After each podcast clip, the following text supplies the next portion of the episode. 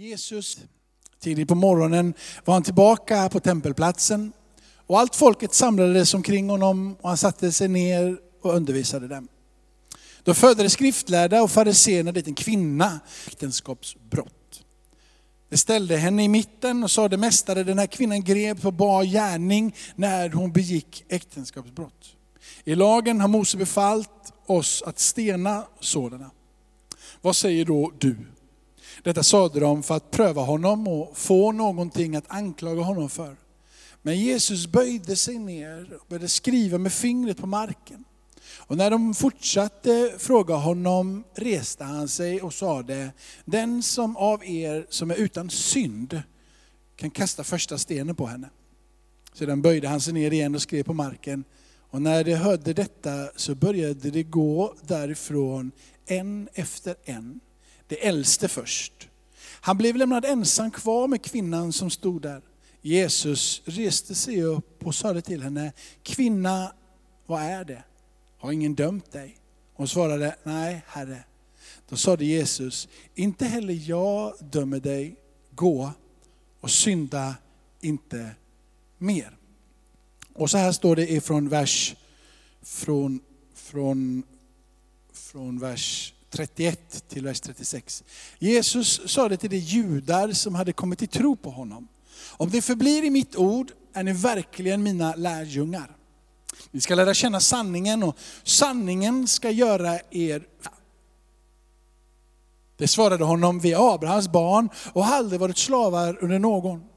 Hur kan du säga att vi ska bli fria? Jesus svarade, jag säger sanningen, var och en som ägnar sig åt synd är syndens slav. Slaven är inte kvar i huset för alltid, men sonen är kvar för alltid. Om nu sonen gör er fria, blir ni verkligen fria.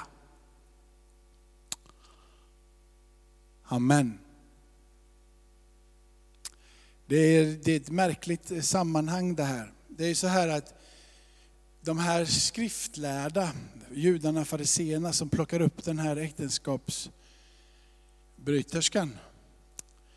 Hon, eh, det är ju en man med också troligtvis, eller? Det är ju en till. Och det som händer är ju att de tar bara kvinnan och för kvinnan till Jesus. Och bara där, när de hänvisar till lagen, så fattar ju Jesus att det är lurt. För att mannen ska ju också bli stenad enligt lag. Så, så, så Jesus hajar direkt att det här är de lurepellar de här människorna. De försöker liksom på något sätt eh, joxa lite här med, med, med mig. Och de vet ju att de inte följer lagen. De vet ju att de har blivit genomskådade. Och Jesus talar till dem. Och så kommer det fram i den här texten som är så ljuvligt. Det vill säga att Jesus inte dömer, att Jesus friar.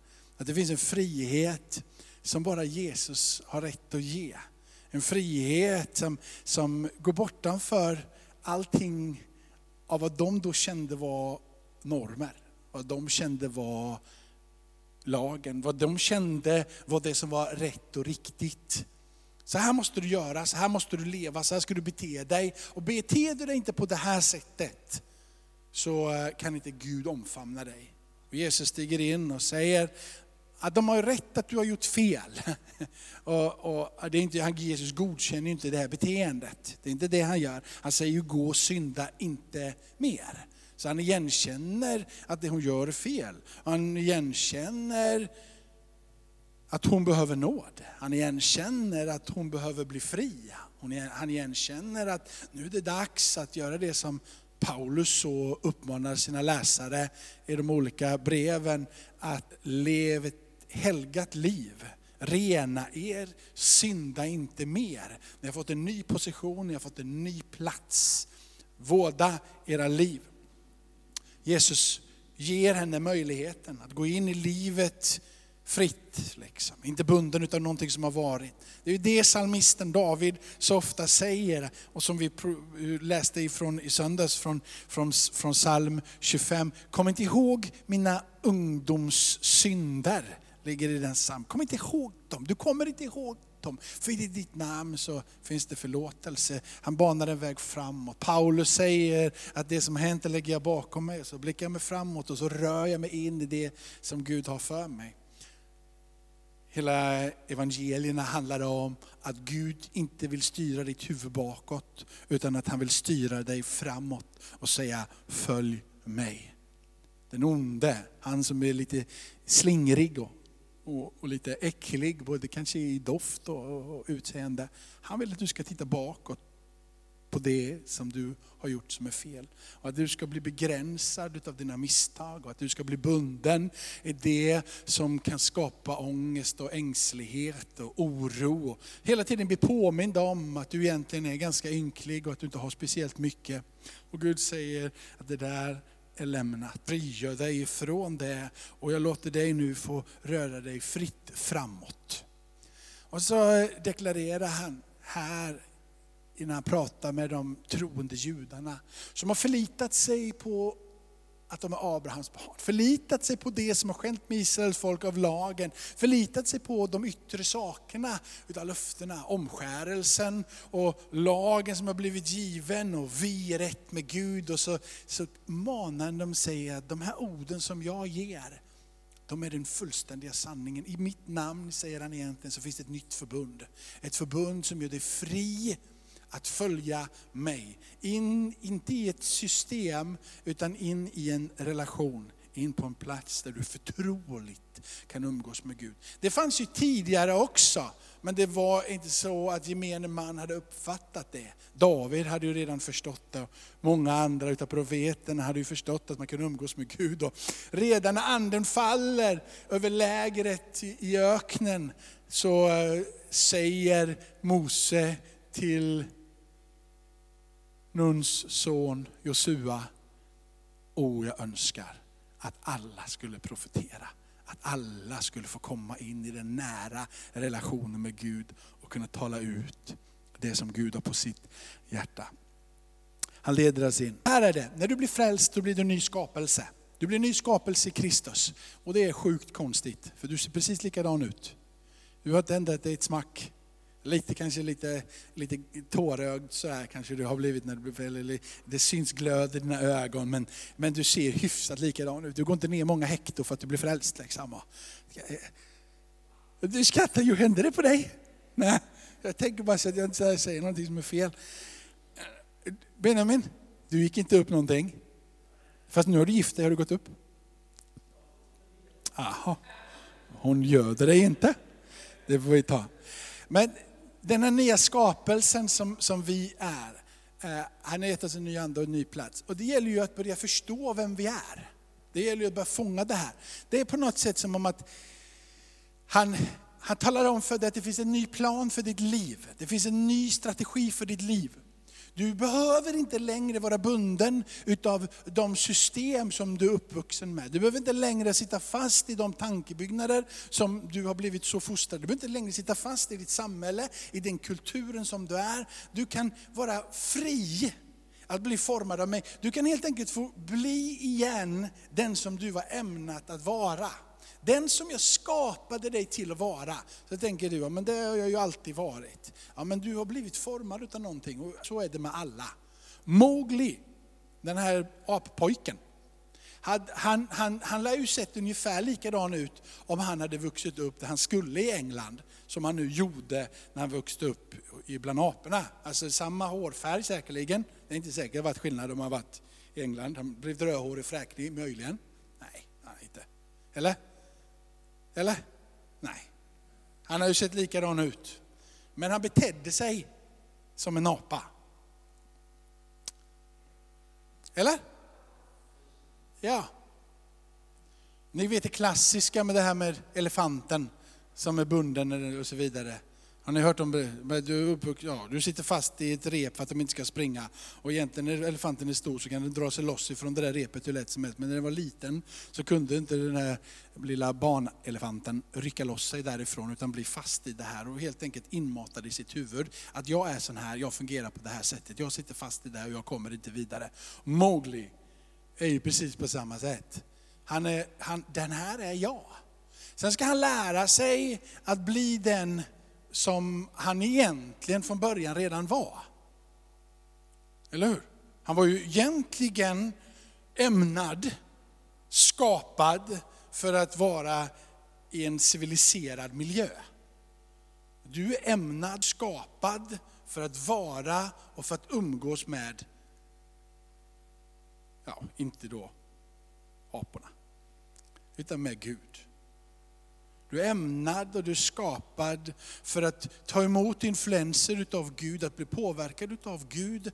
Att det som Gud i sin innersta väsen är, skulle vara andedräkten över ditt liv. Helt plötsligt så blir du bytt och satt i en annan miljö. Synden kom in i världen så blev du satt i en miljö där det var andra saker som drev på och fostrade dig och talade om. Och sen så har vi spritt sig över hela världen. Så finns det olika kulturer lite överallt och så tycker man lite eh, åt vänster i någon kultur och lite åt höger i andra kulturer. Sen så är det massor med olika saker som strömmar och sen helt plötsligt så kommer vi in i våran tid. Och så senaste i alla fall 300 åren så är det humanismen som har styrt ditt sätt att tänka, vare sig du tror det eller inte, så ska du vara så fri som möjligt. Och det du tycker och det du tänker, helt plötsligt så har vi inte bara blivit formade för att vi har umgåtts bortanför vem Gud är, utan nu så har vi till och med sagt till att vi själva har blivit Gud. Det är i sin grund det som är den verkliga synden. Det vill säga att vi bytte vår kunskap om Gud och satte någonting helt annat där. Vi satte vår egen agenda före det. Och så kommer Gud och så säger han, nu är det så här att nu finns en ny möjlighet för dig. Jag ger dig min ande, jag gör någonting nytt, jag skapar en helt ny natur i dig. Den möjligheten för dig att stiga in till en plats tillsammans med mig, där jag igen ger dig möjligheten att få bli formad utav vem jag är i mitt väsen. Vem jag är. Vill igen stiga in och ta kontrollen och forma så som jag skulle vilja att du är formad. Jag har redan gett dig väldigt mycket. Du är formad till min avbild och gett dig alla förmågorna, men de är skadade. Jag har gett dig kärleken och jag har gett dig den fria viljan. Jag har gett dig din förmåga att känna och så vidare. Men de är skadade. Jag har inte innan kunnat röra, men nu, sen min son Jesus kom och gjorde allting nytt på grund av korset och så vidare, så finns det möjlighet för mig att påverka. Och Jesus säger, det är det här som jag kommer. Jag kommer för att presentera och ge er en sanning som vida över, liksom vinner alla andra olika system. Jag ger dig möjlighet att bli fri. Är det möjligheten att kunna bryta bojor som du inte ens vet existerar? Bojor som säger och förnekar Guds existens. Bojor som förnekar Guds godhet. Bojor som förnekar, inte bara vem Gud verkligen är, utan bojor som förnekar vem du är. Jag är sån här. Och så har du på den resans gång gjort dig mindre och mindre och mindre och mindre. Till att inte bli allting det som Gud har sagt om dig från början. Han har gett dig möjligheten att bryta ner de här tankarna som är så negativa och som vill liksom få dig att aldrig riktigt resa dig upp. Han vill ta dig in på en plats där du inte känner förtvivlan. Och där istället hans närvaro över ditt liv får bli det motgift ifrån den förpestelse som har drabbat dig och mig genom livet. Vare sig vi har känt det eller inte känt det, förstått det eller inte förstått det, så är vi formade utav det som vill resa sig upp och förminska Guds tanke om vem han är och vem du är. Som vill förneka Guds väldiga gärningar i ditt och mitt liv. Den här friheten som kommer över dig, är en möjlighet att börja vandra in i fullständigt nya relationer, både med Gud och med varandra. Det är en frihet ifrån de sår som gör att du inte längre vågar älska. Att du inte längre vågar sätta dig på den platsen, du inte längre vågar riskera att bli sårad igen, så jag struntar i det. Helt plötsligt så blir du fri från rädslan att bli sårad igen. Och du får frimodighet över ditt liv att våga älska igen. Och ta risken att bli sårad, för du vet vem som kommer omfamna dig om du skulle falla. Du vet vem det är som går i borgen för dig. Vem det är som är din trygghet och fäste och borg. Helt plötsligt så vågar du leva igen. Det där gillar inte the devil. Han med hornen i pannan och gaffeln i handen som bor i källaren. Han gillar... Ja, det är så som man refererar till honom. Eller ja, vad du nu refererar till honom. Men, men han gillar inte det. Han vill hela tiden slå sönder de där tankarna. Det är därför som du och jag behöver förstå att vi behöver tillbe Gud och vara i närheten av honom.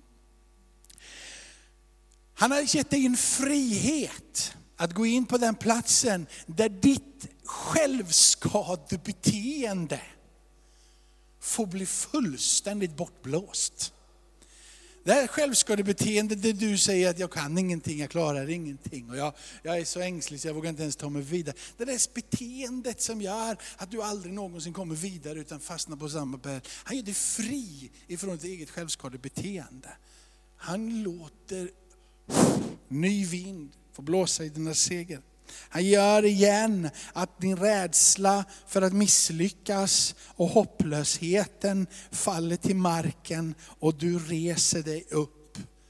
Inte bunden av synd, skuld och skam, utan du reser dig upp befriad, upprättad, redo att gå in i allting det som Gud har för dig.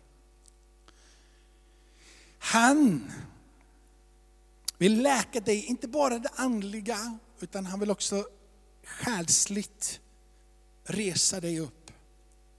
Det är det han inbjuder i friheten. Han säger friheten ligger i att jag kan göra dig hel. Det är därför du ska söka friheten som bara jag kan ge. Friheten, mitt namn, närheten av mig innebär syndernas förlåtelse, upprättelse på jorden, en dag in i det himmelska, fullständigt helad och upprättad. Jesus har startat processen, Jesus fullbordar processen. Filipperbrevet säger så här, att han som har börjat fixa och dona på grund av att han nu bor i dig, han kommer att färdigställa. Han som har börjat ett gott verk i oss, han kommer att fullborda det. Han som har börjat, han, han är inte den som ger upp på dig. Utan det är det som är, när man inser den här friheten. Att man faktiskt på något sätt får vara ett barn till han som har evig upprättelse på sin agenda. Det är okej okay att falla. Och det är okej okay att falla. Och det är okej okay att falla. Det ligger en frihet att inte vara bunden i rädslan att inte igen få nåd. Är du med? Alltså, rädd för att misslyckas, det är djävulens påhitt. Men man ska skapa så mycket rädsla i rummet så att ingen vågar göra fel, då blir det inga fel. Då blir det inte någonting annat än bara en steril, avskyvärd miljö. Djävulen han vill skrämma oss till lydnad. Gud inbjuder oss till att följa honom. När vi följer honom så räds vi inte att göra fel. Vi blir inte frustrerade och rädda att Gud ska komma med en pekpinne. Vi fruktar Gud för att han är en god Gud. Frukta Gud innebär att du vill låta dig bli ledd av honom, formad utav honom. Du igenkänner hans storhet, hans eviga makt. Det är att frukta Gud. Han är en ny skapelse i Kristus. Så vad Jesus säger är, jag vill att du ska bli den som du är. Den som du är skapad för att vara. Den där avarten som har blivit, den ska vi plocka bort. Dina onda tankar som ibland studsar till, din rädsla, din fruktan. Jag ska hjälpa dig på traven och jag ska forma dig igen. Är du med på den resan? Vågar du bli den som du är kallad att vara? Nya testamentet inbjuder oss att leva heligt och rent. Och det kan ju låta som, alltså det kan låta som, som man ska duscha jämt, höll jag på att säga. Men alltså, det kan ju bli väldigt jobbigt. Nu ska jag leva heligt och, heligt och rent. Men om du tänker dig som motsatsen till att du ska leva smutsigt, va? eller motsatsen till att du helt enkelt ska synda. Det är där kontrasten ligger. Inte att du är den perfekta varelsen som liksom flyger på moln hela tiden och att du är så fruktansvärt bra och du luktar gott hela tiden. Det är inte det, utan skiljelinjen går ju mellan, vill jag vara syndig och smutsig eller vill jag vara helig och ren? Det är det han inbjuder till.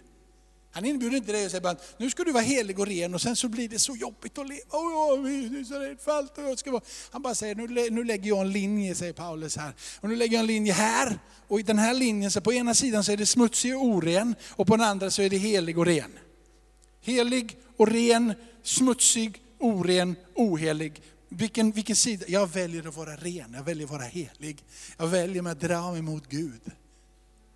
Är du med? Så vi en del som nu ska vi leva heligt och rent och nu så är du frommepetter. Och du, liksom, du har inte gjort ett enda fel. Det är inte det Paulus menar. Han innebär vilket håll är du på väg? Vilken, vilken, vilken plats vill du ha? Vill du leva i den kallelse som Gud har banat vägen för dig? Vill du in på den platsen han kallar dig att vara helig och ren? Vill du in på den platsen? Vill du låta dig bli formad? En kallelse, en kallelse. Helt enkelt så säger han också så här i det andetaget, när den här undervisningen som strömmar igenom Nya Testamentet kommer. Han säger så här, vill du, verklighet som har träffat ditt hjärta, vill du ta det och leva ut det i praktiken? Vill du att det som har hänt på din insida ska bli ditt liv i praktiken? Vill du låta den erfarenhet utav andlig förståelse, av andlig kraft, av andlig... Liksom, det är så Gud har gjort på din insida, där du säger jag vill följa, jag vill vara på den platsen. Vill du låta det, säger han, vill du låta det vara en del utav dig? Vill du vara helig och vill du vara ren? Och du säger ja, det som du har gjort på min insida, det vill jag i praktiken se i mitt liv. Det är att säga att jag vill leva helt och rent. Inte att du fladdrar uppe på ett moln och att du inte gör ett enda fel och så nu står det 30 på skylten och så kör du 31 och då är du helt syndig och smutsig. Det är inte det det innebär liksom, att du råkar göra något felsteg och sen så, är du med? Utan det är bara att säga att det som du har gjort i mitt hjärta, det är det jag väljer. Och jag låter det som du har sagt få forma. Och jag vill att det ska bli så djupt i mig att det är det som kommer ut ur mig. Ni däremot, säger Paulus, har verkligen lärt känna Kristus sådan som han är. Ni har fått höra honom förkunnas och ni har blivit undervisade i honom enligt den sanning som finns hos Jesus. Ni har lämnat ert förra liv och lagt av den gamla människan under bedragen utav sina begär och ni förnyas nu till ande och sinne. Ni har klätt er i en ny människa. Som är skapad till Guds likhet i sann rättfärdighet och helighet. Vem du är strömmar utifrån ditt hjärta. Ditt hjärta tillhör Gud, om du har gett det till honom. Vem är skatten i ditt hjärta? Vem är det som pulserar på din insida? Inifrån hjärtat så bär vi våra gömda motiv. Vi bär våra uppfattningar, våran tro. Vårat hjärta deklarerar för våra kroppsdelar, både sinnena och det du ser, hur vi ska vara och agera. Hjärtat styr våra, våra, vårat praktiska agerande. Så det som finns i ditt hjärta utav motiv, utav värderingar, utav, är det som pumpas ut och märks. Framförallt så ska du bevara ditt hjärta, läser vi i Ordspråken. Ska du bevara ditt hjärta för där utgår allt liv. Och Jesus säger att det som inte kommer in i dig, det är inte det som gör dig oren, ohelgad och syndfull, utan det som strömmar ut ifrån ditt hjärta. Så vad är det som pulserar i ditt hjärta? Vill du vara helig och ren? Inte perfekt och fladdrande på moln, utan ser du skiljelinjen mellan att leva smutsigt och syndigt eller heligt och rent? Och jag säger ja. Låt din sanning få prägla mitt liv. Jag vill bli allting vad du har sagt att jag ska bli. Jag vill vara skapad utav dig, förändrad utav dig.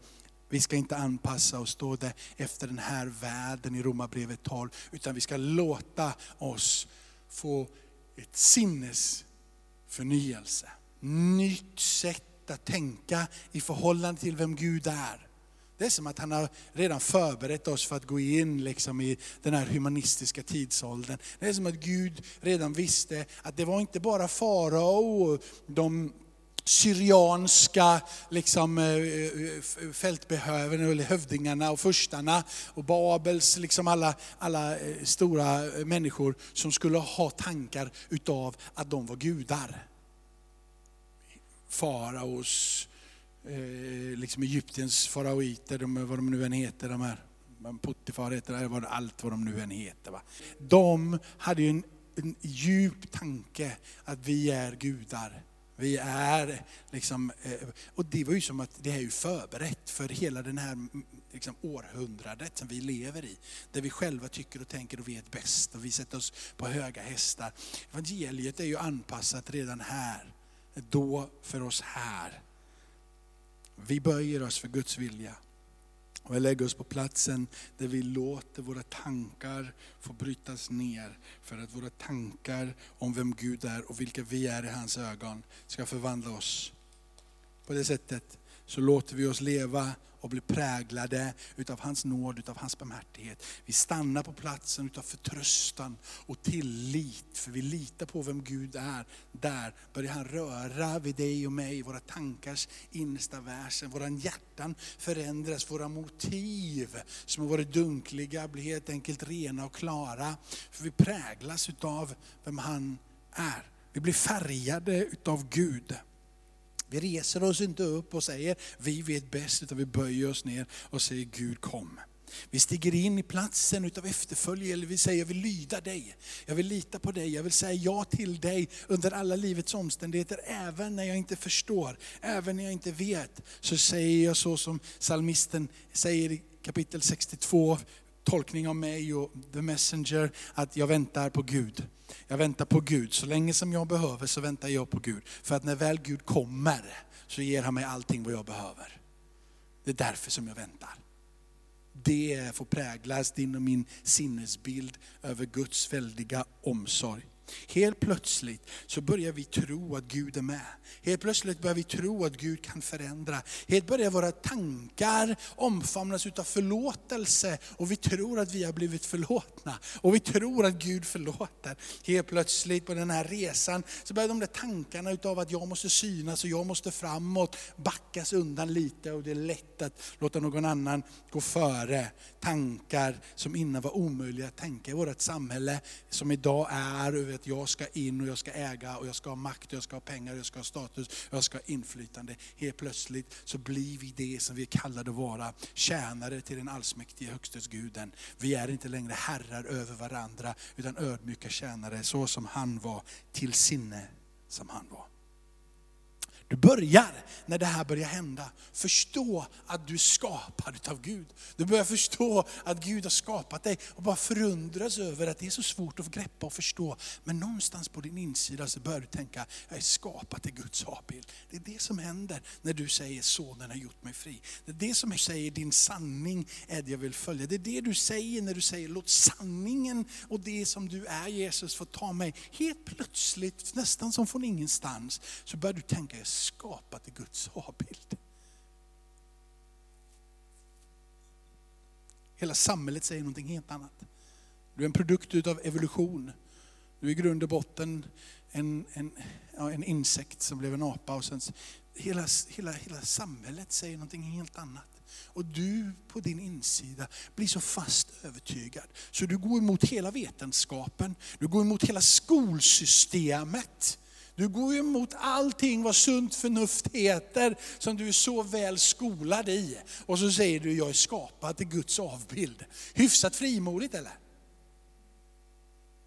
Kom du på det själv? Satt där i din kammare, och sa, nu ska jag kaxa till mig lite. Sådär. Nu ska jag gå emot hela samhället. Så jag går emot allting som är vettigt, alla vetenskapsmän, allting där det är. Så bara resa mig upp helt bara frimodigt och bara säga, jag tror och min övertygelse är att det är Guds son som har gjort dig fri. Och du har gått in på den platsen där du vill låta han få forma ditt hjärta. Så du har inget mantra där du systematiskt har blivit inlärd att du ska säga någonting i en liten skum sekt uppe i ett högt berg i Mellanöstern. Utan du har levt ett samhälle fri att tycka och tänka precis som du vill. Och mitt i det samhället så reser du dig upp som en general, som en apostel och bara talar ut och säger, jag är skapad i Guds avbild. Du har inte hittat på det själv min vän. Du har blivit formad på din insida. Han har gjort ett avtryck i dig som djupt har förändrat dig och kommer fortsätta förändra dig ju mer du är villig att ge det till honom. Den största tankebyggnaden som finns i den här tiden, det är att du inte behöver Gud. Alltså att livet fungerar hyfsat bra utan Gud. Systemet här är uppbyggt på det. Vi förlitar oss mer på socialbidrag, på en god utbildning, mamma och pappa och deras bankbok, än vem Gud är. Vi klarar oss själva. Systemet där för att tala om det Skolväsendet är där för att tala om det. Din familj har talat om det för dig. Och dina vänner har talat om det för dig. Ändå så envisas du med att söndag efter söndag säga, jag förtröstar på Gud. Är du dum i huvudet? Eller är det så att sonen har gjort dig fri? Och du har kommit in i en plammas med Gud, där du har blivit så präglad och färgad utav sanningen så du ställer dig upp frimodigt och bara säger, jag vill att Gud ska vara Gud. Jesus har öppnat den dörren. Du väljer att sätta dig emot de lögner som finns i systemen. Och istället låta dig få bli tillfredsställd i det förtroliga umgänget med den evige guden. Människor väljer det här, som jag sagt. Alltså inte Gud, utan allting annat. För att de i grund och botten är ute efter acceptans. De är ute efter att vara betydelsefulla, få bekräftelse. Och de är ute efter att skapa en självkänsla där de kan tillgodogöra sina egna behov utav begär av att I'm the king.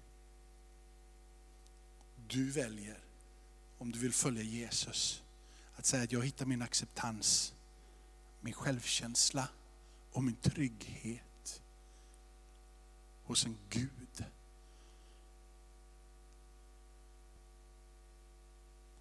Amen.